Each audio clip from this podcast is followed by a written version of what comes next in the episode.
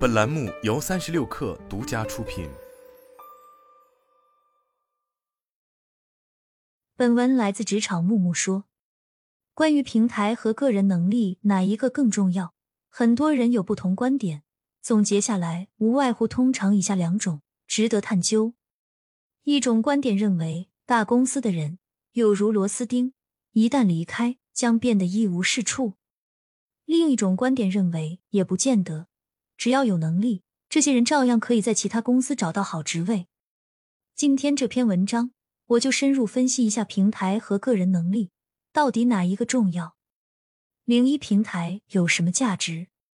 马太效应起源于圣经新约马太福音，指强者愈强，弱者愈弱。此概念后为经济学界所借用，反映贫者愈贫，富者愈富。赢家通吃的经济学中，收入分配不公的现象。把马太效应用于现实生活，会发现任何个体、群体或地区在某一个方面，如金钱、名誉、地位等，获得成功和进步，就能产生一种积累优势，从而会有更多的机会取得更大的成功。在职业发展中，毋庸置疑，一个好的平台一定会带给我们有形和无形的价值。资源以及机会，好的平台拥有多方资源的积累优势，从而使职场马太效应越发显著。这就是为什么有的人越混越好，而有的人越混越差的重要原因之一。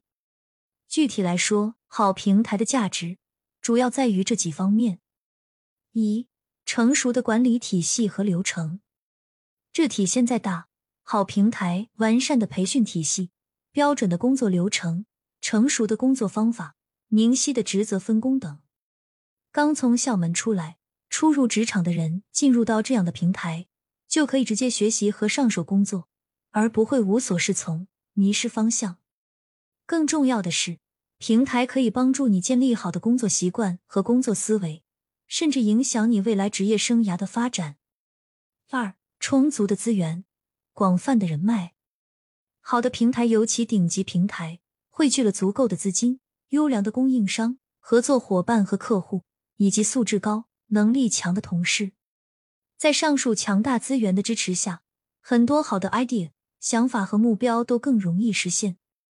尤其如果你想在某一行业能够大展拳脚，一定要去那个行业的顶级平台。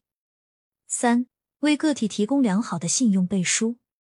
好平台本身就是口碑和品牌的代名词。比如一提世界五百强，大家马上想到好的福利待遇、工作环境、培训制度、员工素质高等关键词。因此，位居好平台，你无需自卖自夸，自然会被贴上好平台的那些标签，成为你个人能力的信用背书，让你在竞争中轻松碾压差平台的人。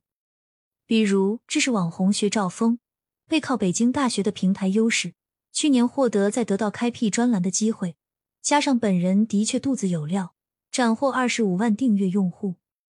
试想，如果薛兆丰是二三流大学教授，他是否能第一时间获得得到的青睐，并投入全部资源推广他的网课？答案不言自明。西门子备才的员工也是如此，好平台的加持，必然成为其个人简历上闪亮的一笔，能够得到猎头或者业内其他公司的关注和机会，似乎不是什么难事。从这个角度讲，好平台是助燃剂和加速器，只会让一个真正有能力的人越来越强，越来越优秀，越来越成功。零二平台会给人哪些错觉？在承认好平台具有不可替代的优势和价值时，我们很容易被这光环迷惑。如果你问自己，到底是因为自己真的很厉害，还是自己所在的平台厉害？一个冷冰冰的事实告诉你。平台再好，和你无关。有些人在大单位或民企混到一定级别，就觉得自己特牛、特有本事。没错，他们能到达那个位置，的确需要具备一定的能力，符合升迁的标准。但你有没有想过，为什么下属对你毕恭毕敬、满脸堆笑？为什么客户老喜欢巴结拉拢你？为什么你出去开会，递上名片？总会得到艳羡而欣赏的目光。你以为是自己颜值高、能力强、聪明绝顶、武功盖世，个人魅力大。No，别人看重的不过是职位带给你的可调配资源，而不是你本人。在好平台待久了，你很容易产生一种错觉，以为公司的资源是你的，傲人的工作业绩全是靠个人努力达成的。而当你出去后，才发现人走茶凉，你和普通人没啥区别，没人会再在意你。那些之前在意逢迎你的，不过是因为你在好平台的头衔罢了。曾经在网上看到一篇文章，作者真实的写道：“我离开三六氪之后，的确被很多 PR 创始人和投资人删了好友，原因大概是因为他们觉得我离开了三六氪就没有利用价值了，这也很正常。不过现在很多人又慢慢开始联系我，因为我正在做的事情体现出了我的可利用价值，所以那些走了的人又回来了。”难怪央视前主持人白岩松曾开玩笑说：“把一条狗牵进中央电视台，每天让它在一套节目黄金时段中露几分钟脸，不出一个月，它就成了一条名狗。一旦离开了平台，离开了以前能轻易调动的资源，你可能什么都不是。”零三，如何更好的利用平台？不可否认，能够进入好平台的人，基本都是在面试环节脱颖而出。被精挑细选，大部分都不是草包。然而，有些人进入大公司后安于现状，习惯了舒适的工作环境，缺乏创新和风险意识，对外界新事物失去敏感度，从而成为温水煮青蛙。当有一天危机来临，被裁员或解雇时，才发现自己早已失去了在人才市场的优势和竞争力，欲哭无泪。正如这次的西门子万人裁员。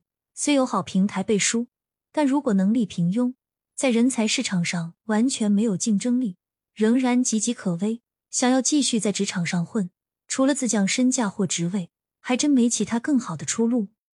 正是平台再好，能力不行，早晚出局。有机会进入大平台，其实只是刚刚开始。聪明的人会借助平台的优势、资源和人脉，用心打造自己的生态圈。人脉网，努力提升竞争力，积攒势能，打造个人品牌，让平台的背书为自己赋能，终有一天完成从依附平台向个体崛起的华丽转身。写在最后，有句话道出了平台和能力的本质：有些人是占着平台的光，却以为自己身上也有光。一个人最可怕的就是把平台当能力，高看了自己。